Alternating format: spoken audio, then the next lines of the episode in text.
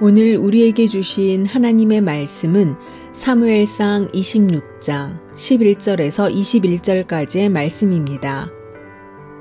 내가 손을 들어 여호와의 기름 부음 받은 자를 치는 것을 여호와께서 금하시나니 너는 그의 머리 곁에 있는 창과 물병만 가지고 가자 하고 다윗이 사울의 머리 곁에서 창과 물병을 가지고 떠나가되 아무도 보거나 눈치채지 못하고 깨어있는 사람도 없었으니 이는 여호와께서 그들을 깊이 잠들게 하셨으므로 그들이 다 잠들어 있었기 때문이었더라. 이에 다윗이 건너편으로 가서 멀리 산 꼭대기에 서니 거리가 멀더라. 다윗이 백성과 내레 아들 아브네를 대하여 외쳐 이르되 아브네라 너는 대답하지 아니하느냐 하니 아브넬이 대답하여 이르되 왕을 부르는 너는 누구냐 하더라.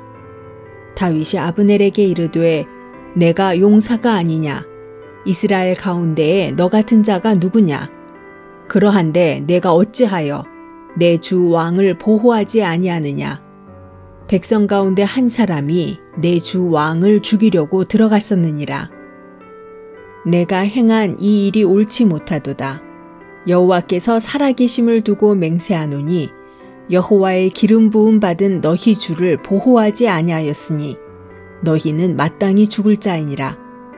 이제 왕의 창과 왕의 머리 곁에 있던 물병이 어디 있나 보라 하니 사울이 다윗의 음성을 알아듣고 이르되 내 아들 다윗아 이것이 내 음성이냐 하는지라 다윗이 이르되 내 주 왕이여 내 음성이니이다 하고 또 이르되 내 주는 어찌하여 주의 종을 쫓으시나이까?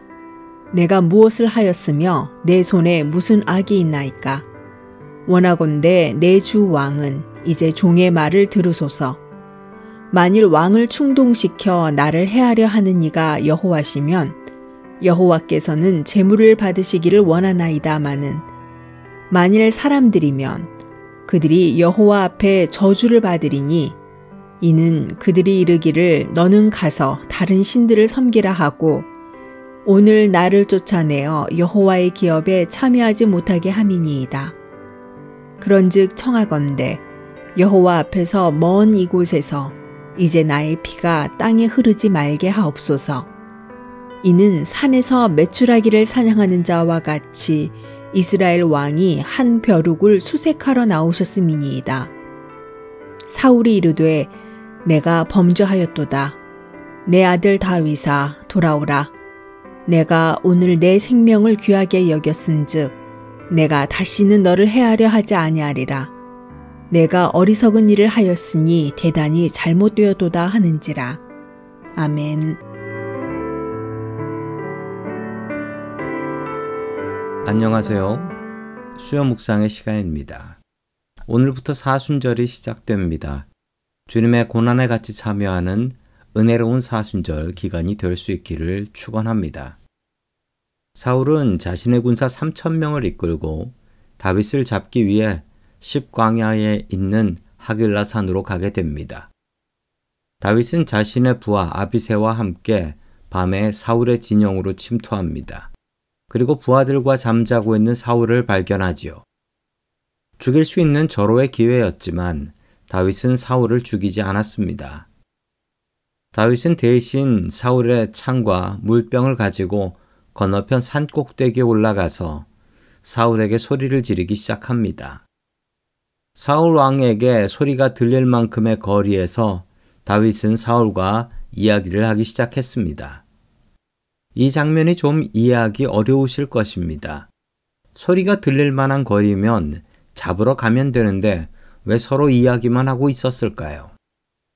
이스라엘의 골짜기의 특징 때문입니다. 이스라엘의 골짜기는 좀 가파릅니다. 특히 이곳의 골짜기가 아주 가팔라서 서로 골짜기 위에서 이야기를 할 수는 있지만 건너가기는 쉽지 않은 곳이었죠.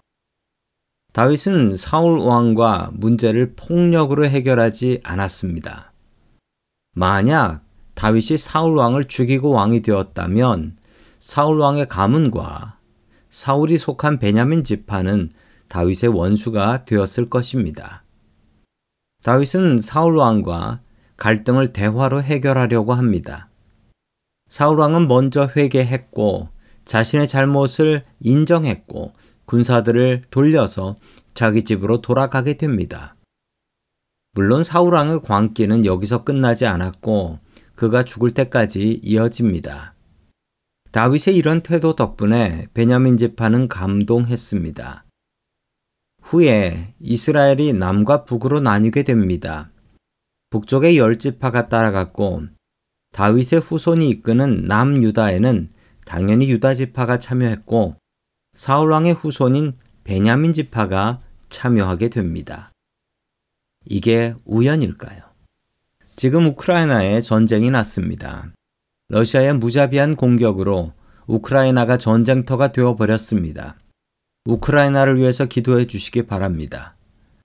폭력으로 문제를 해결하면 원수만 만들 뿐입니다. 그리고 하나님께서 그 폭력을 용서하지 않으십니다.